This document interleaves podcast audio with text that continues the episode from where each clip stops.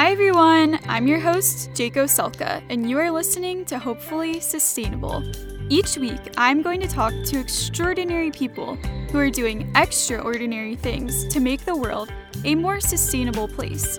My goal is for this episode to leave you feeling hopeful about an idea, a person, or the world in general. Thank you for joining me in this conversation, and all together we can be hopefully sustainable. Hi everyone! We are back after taking last week off to record some very exciting episodes. I'm really looking forward to sharing all of them with you in the upcoming weeks. Before we get into today's episode, I just want to thank everyone for their support of Hopefully Sustainable. I really appreciate reading all of the nice reviews on Apple Podcasts and having people reach out who have learned something new or gotten something out of the episodes. If you want to support Hopefully Sustainable, the best ways are to rate the podcast on Apple Podcasts, leave a review, or share an episode with family and friends. I'm so excited to continue introducing you all to these incredible people out there who are making a difference. Today, we are diving into one of the more serious topics we've discussed on the podcast eco anxiety. According to the American Psychological Association, 56% of adults in the United States believe that climate change is the most important issue facing society today. Lately, we have seen the effects of climate change ravage farms in Iowa with an inland hurricane, wildfires destroy homes in California, and Hurricane Laura damaged communities across Louisiana and Texas. As climate events like these are becoming more common, many people are starting to experience eco anxiety, or what the APA defines as chronic fear of environmental doom. Today, I'm bringing on Laura Durenberger, the founder of the Reduce, Reuse, Renew blog. As someone who has dealt firsthand with eco anxiety, she is bringing more awareness to the fact that if you are feeling anxious about the state of the environment, you are not alone. Laura teaches us about many different coping mechanisms, and we discuss how even if we are feeling these intense emotions, we can still be hopeful. I hope you all enjoy this episode, so let's get started. All right, everyone, today I am speaking with Laura.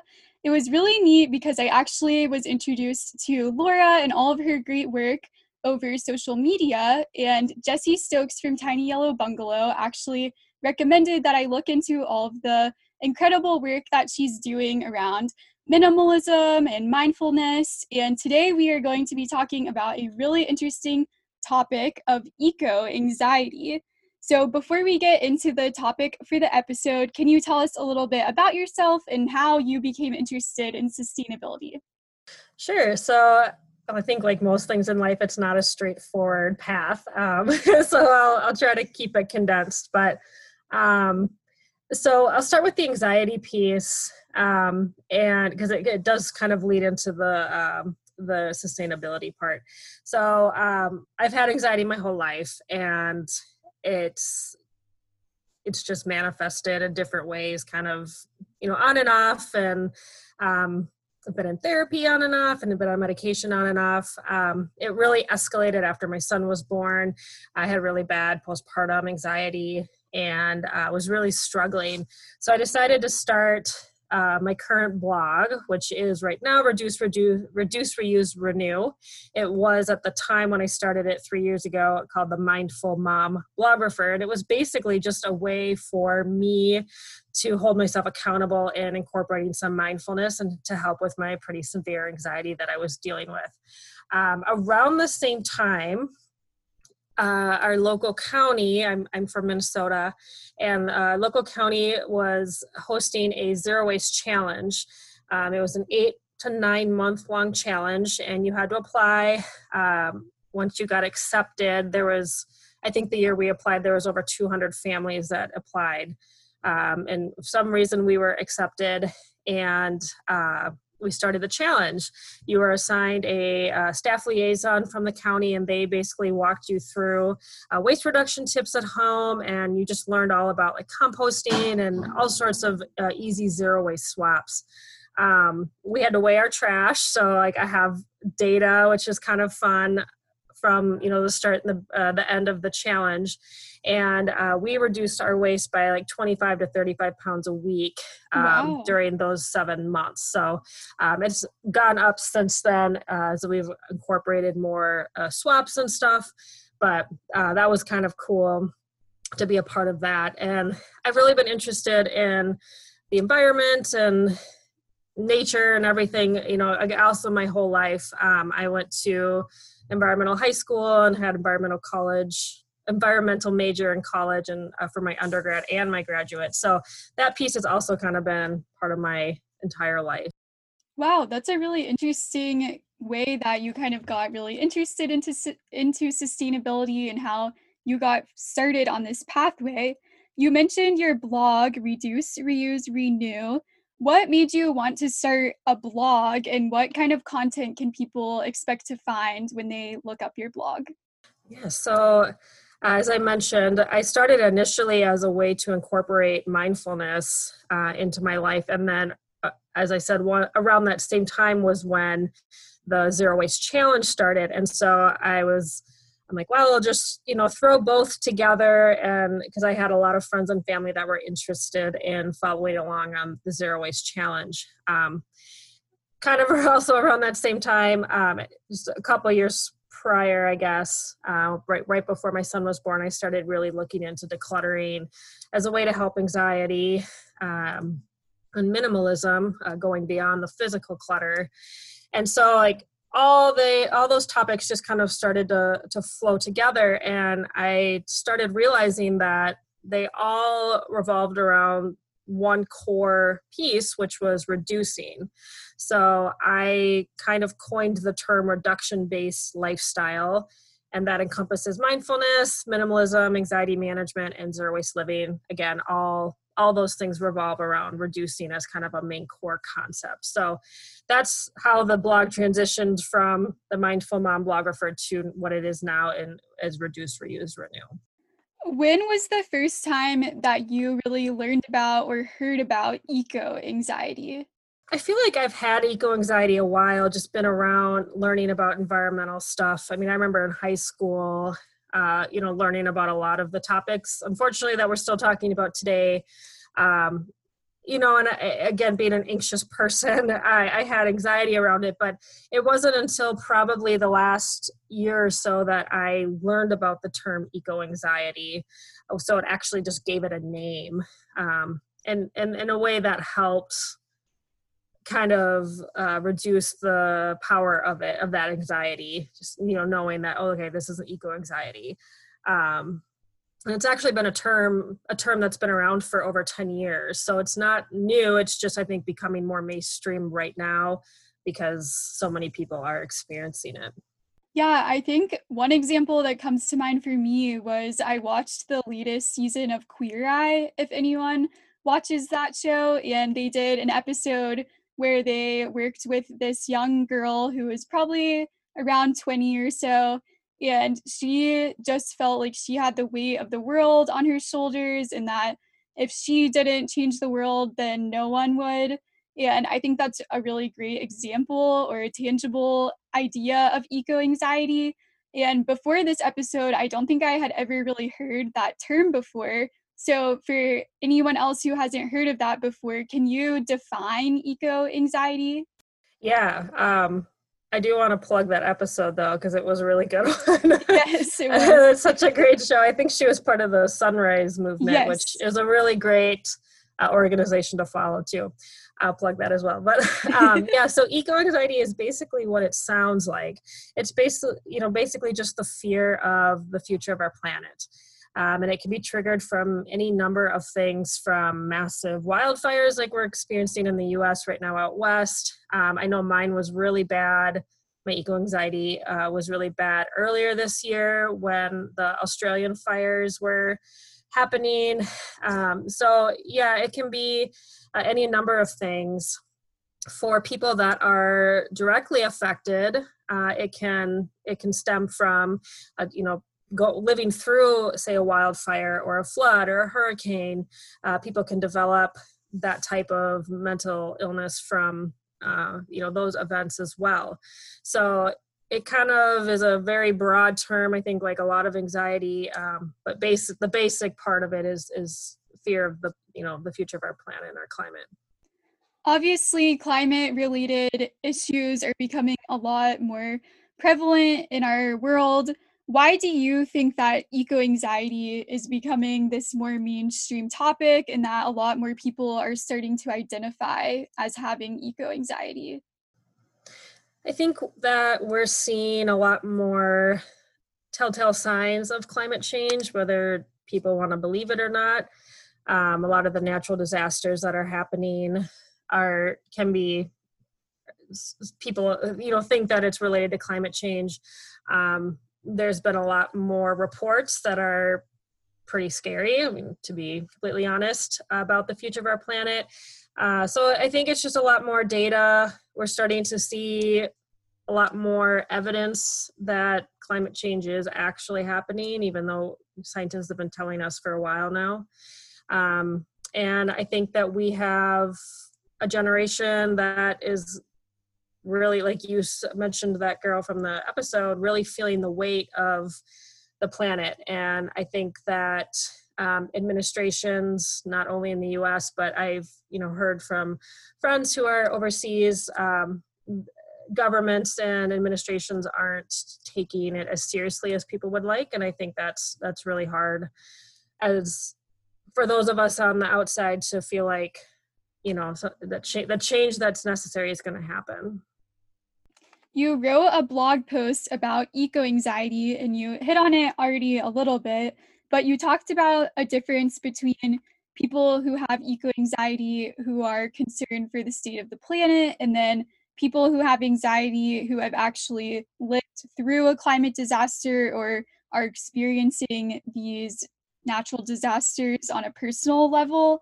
Can you elaborate on that a little bit more and also talk about how these natural disasters and eco anxiety are affecting um, Black, Indigenous people of color on a greater scale compared to other people? Yeah, so, you know, anxiety, a lot of it manifests um, similar for people and how we experience it. Um, but there is a difference uh, for somebody like me who just sees a lot of this stuff happening, reads the data, you know media all that stuff versus somebody who's actually lived through it. You know the, the, it's a it's a different i'm not a mental health professional but it's a difference in traumas and and stuff like that. So that's kind of you know a big difference there. Um, when it comes to the black indigenous people of color uh, you know environmental racism is is real. And we know that people who are least likely to contribute to climate change which uh, generally tends to be low income um, or you know black indigenous people of color uh, are the least likely to be contributing to it. And so there's a statistic that i read uh, after hurricane katrina which affected most you know mostly um, black indigenous and people of color uh, in low income communities that 49% of people developed an anxiety disorder from that. Um, so you know we look at that that's half that's a lot. And you know that's that doesn't just go away on its own.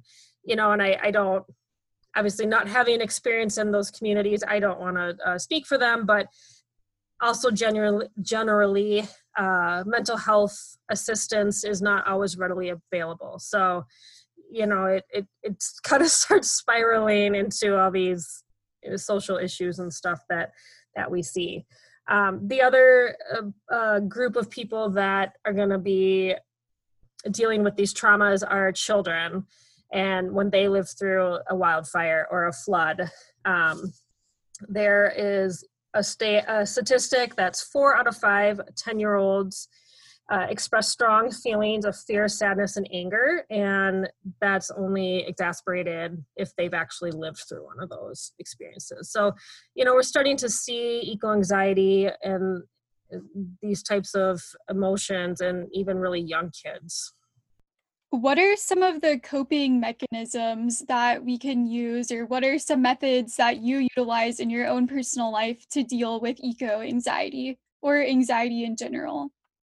Sure. So I found that my symptoms of eco anxiety are pretty similar to my regular anxiety, which is a um, generalized anxiety disorder with a OCD component. So um, I'm able to at least kind of treat both things with similar uh, responses, which I guess in a way is nice. Um, I like to think of anxiety, whether it's eco anxiety or generalized anxiety, as uh, a type of energy. You know, I think we look at anxiety as being such a bad thing, but it's actually just our body doing its job. You know, like anxiety is is a manifestation of perceiving or our body perceiving a threat. And so, you know, I like to look at it as as a type of energy. And when I get really anxious, it's like that energy can just sit and fester or I can do something and and kind of help that energy move through my body. So I like to take action, whether that is going for a walk. Um, I love the term plogging, which is like jogging or walking and picking up trash, because um, you kind of like kill two birds with one stone with it. Um, so you can do that, go for a walk. Uh, other action steps are you know, researching candidates to vote, making sure you're registered to vote, um, taking action in your community, which I understand is a little challenging right now during COVID, but um, you know, you can connect with people in your community, uh, you can make a donation, just stuff like that. Um, one uh, um, tip that I like to follow is if I'm on social media or happen to catch the news and there's a piece of uh, media or a news story that triggers my anxiety, uh, I'll try to immediately, as soon as I can, take an action. So, you know, if I hear about, um, I don't know, plastic pollution or something, maybe I'll like send an email to a local coffee shop that's still using plastic and, you know, express my desire for them to uh, switch. You know, something like that. Um, there's there's luckily you know when it comes to action a lot of stuff you can do um, other anxiety uh, reduction tips are just honestly acknowledging it you know the more we fight it the more energy we give it and just acknowledging it is is really powerful. Um, so you can even just something as simple whether you're talking to somebody or just in your own mind just say you know yeah i'm feeling really anxious about xyz you know and that kind of just helps you pause and and and just sit for a second um, the follow-up piece to that is acceptance you know? It's okay to be anxious. It's not again it's not a bad thing you know? So just sitting with the uncomfortable feelings which is not pleasant but you know it helps us work through it. Um, from there, you can journal, as like I said, go for a walk, uh, talk to a friend. Uh, there are even some eco anxiety support groups starting to pop up. I don't know of any personally in, in, in Minnesota, but uh, there's an organization called the Good Grief Network. Uh, they offer a 10 step program that is basically like a peer support group to help work through eco anxiety. Um, I know that there are also something similar over in the UK. Um, I don't know the name right offhand, but you know you can even just do a quick uh, quick Google search of eco anxiety support groups. Um, if it gets to a point where your anxiety slash eco anxiety is starting to take over you know and really affect your day to day then it's a great idea to seek help if you're able. Uh, there are some free resources online. Um, the crisis text helpline is a really great one. It's free. It's 24 7 uh, you can just text them in and and and, and talk with somebody. Um, otherwise if you're you know have insurance or able to afford a, a therapy session um, i mean i've talked to my therapist about my eco anxiety before and and she said that she had had a lot of other people bring up similar topics. So it's not you're not alone if you're feeling this. Hmm, that's really interesting to hear that other people have also brought it up because it just shows how many people are also feeling these same feelings that you are having and i really like that idea that you brought up of the second that you feel anxious or the moment that you start feeling your anxiety coming on to take an action. I really like that way of helping your anxiety. I actually recently just downloaded the Calm app and I've been doing daily meditations, which has been really helpful for me. And it's very nature focused. So they play a lot of nature sounds and have a lot of images of nature. So it's really great for someone who likes the environment to also combine that with meditation. Do you use meditation at all, or is that a great way to help with anxiety? I do. Yeah, I uh, personally use Insight Timer, uh, which is a free app, and they have uh, hundreds of thousands of different meditations. Um, so you can find a style that works best for you. Uh, you know, free of charge, um, or a teacher that you like better. Um, they've got guided meditations, they've got just music, they've got, I mean, again, all types of stuff. So, yeah, I do it uh, every night, and then I've actually, within the past month, started doing it with my uh, almost five year old son. Uh, we do, they have kids' ones as well on there. And so we do a couple of kids' ones each night, which has been a really great experience uh, for both of us. Yeah, I love that meditation is becoming so much more popular and that it's really something that anyone can do, even like with your young son, like you mentioned. On your blog, I also read another one of your posts that talked about eco anxiety and eco guilt. Can you talk about what the difference between those two things are? Sure. So they're they kind of they can go hand in hand. Um, so we already talked about what eco anxiety is. So eco guilt is feeling guilty um, by choosing not to do something that's environmentally friendly when you could have.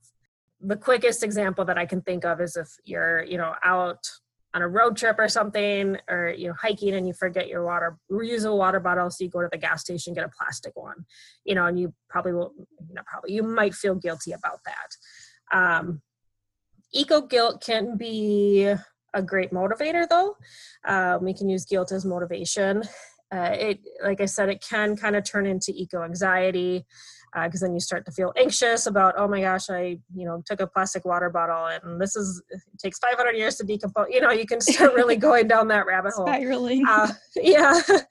Um, you know the i think the thing to watch out for with eco guilt is that it doesn't turn into eco shame because shame can be really um, damaging to somebody. Um, you know just knowing that it's okay if you have a plastic water bottle every once in a while you know and just yeah acknowledging that yeah one quote that um, i've mentioned in a previous episode is that it's all about progress not perfection and there's no way for any of us to be perfect or be perfectly sustainable all the time so we have to learn to give ourselves grace every now and then when we do have to get that plastic water bottle or use that plastic bag at the store.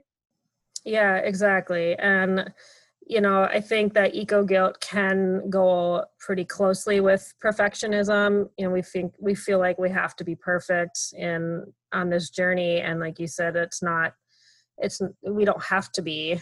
Um, you know, and actually, perfectionism is can be a manifestation of anxiety. So, you know, it kind of just like letting yourself off the hook, knowing you're trying your best. And, you know, and also remembering that we don't live in a society that sets us up for success in this. You know, it's like we can, but you have to work at it because we live in a linear, disposable society. So that's very true. Yes.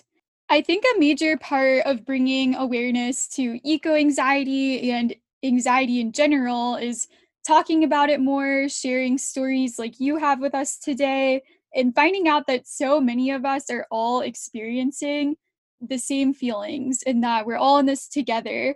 I saw on your blog you did a series called Anxiety Stories, which I thought was a really neat way to shed light on anxiety. Can you tell us a little more about that series and just talk about how it really helps to hear from other people that are experiencing anxiety. Yeah, that was a really fun series for me to do. Um, So basically, I came up with a list of questions and then I interviewed people who have experienced anxiety in their life. Um, I wanted to ask everyone the same questions so that those reading the series could compare and contrast the answers and just so we could really see the variety of uh, anxiety symptoms and how it manifests in our life and also different treatment options. Most people you know generally had same type of anxiety symptoms.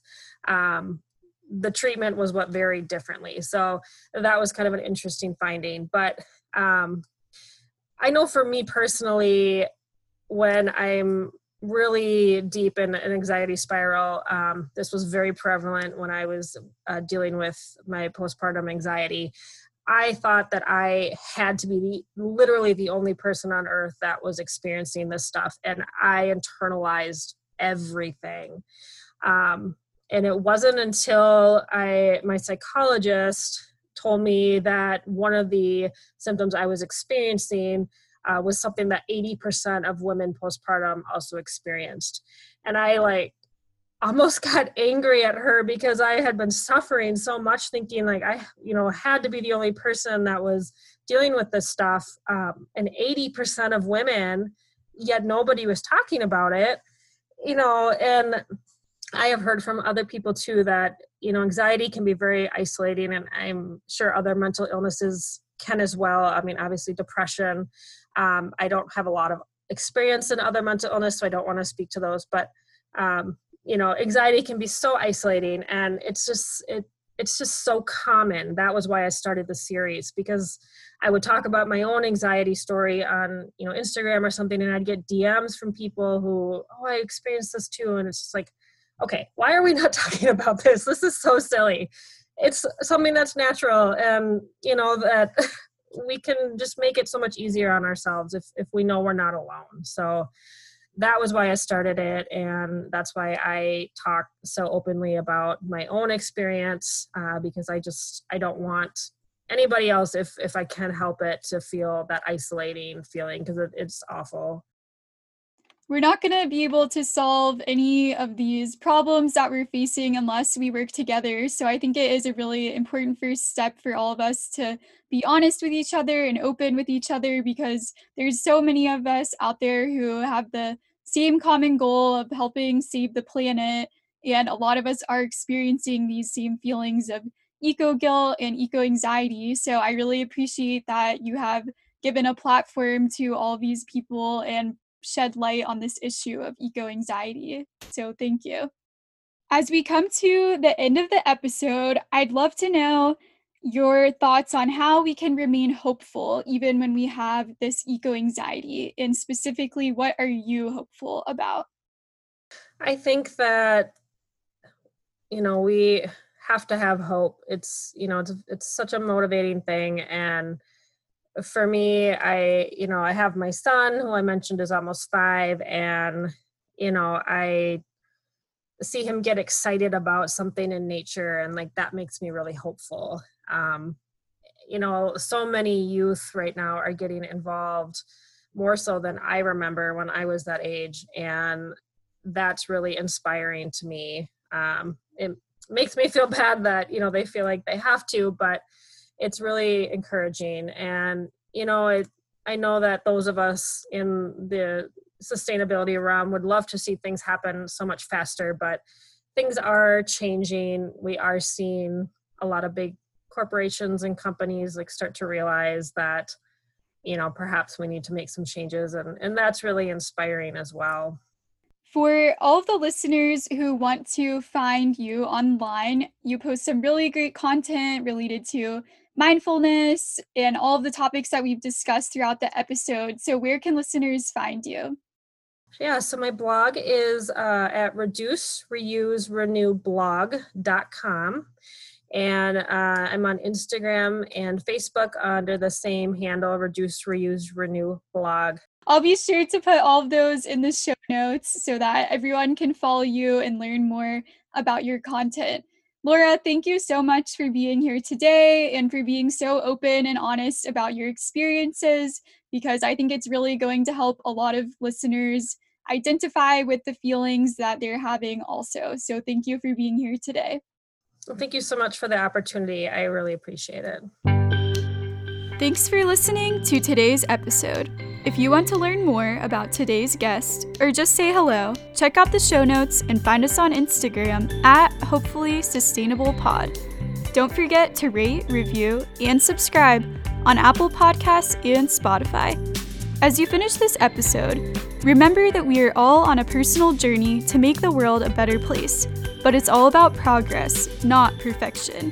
Until next time, stay hopeful and stay sustainable.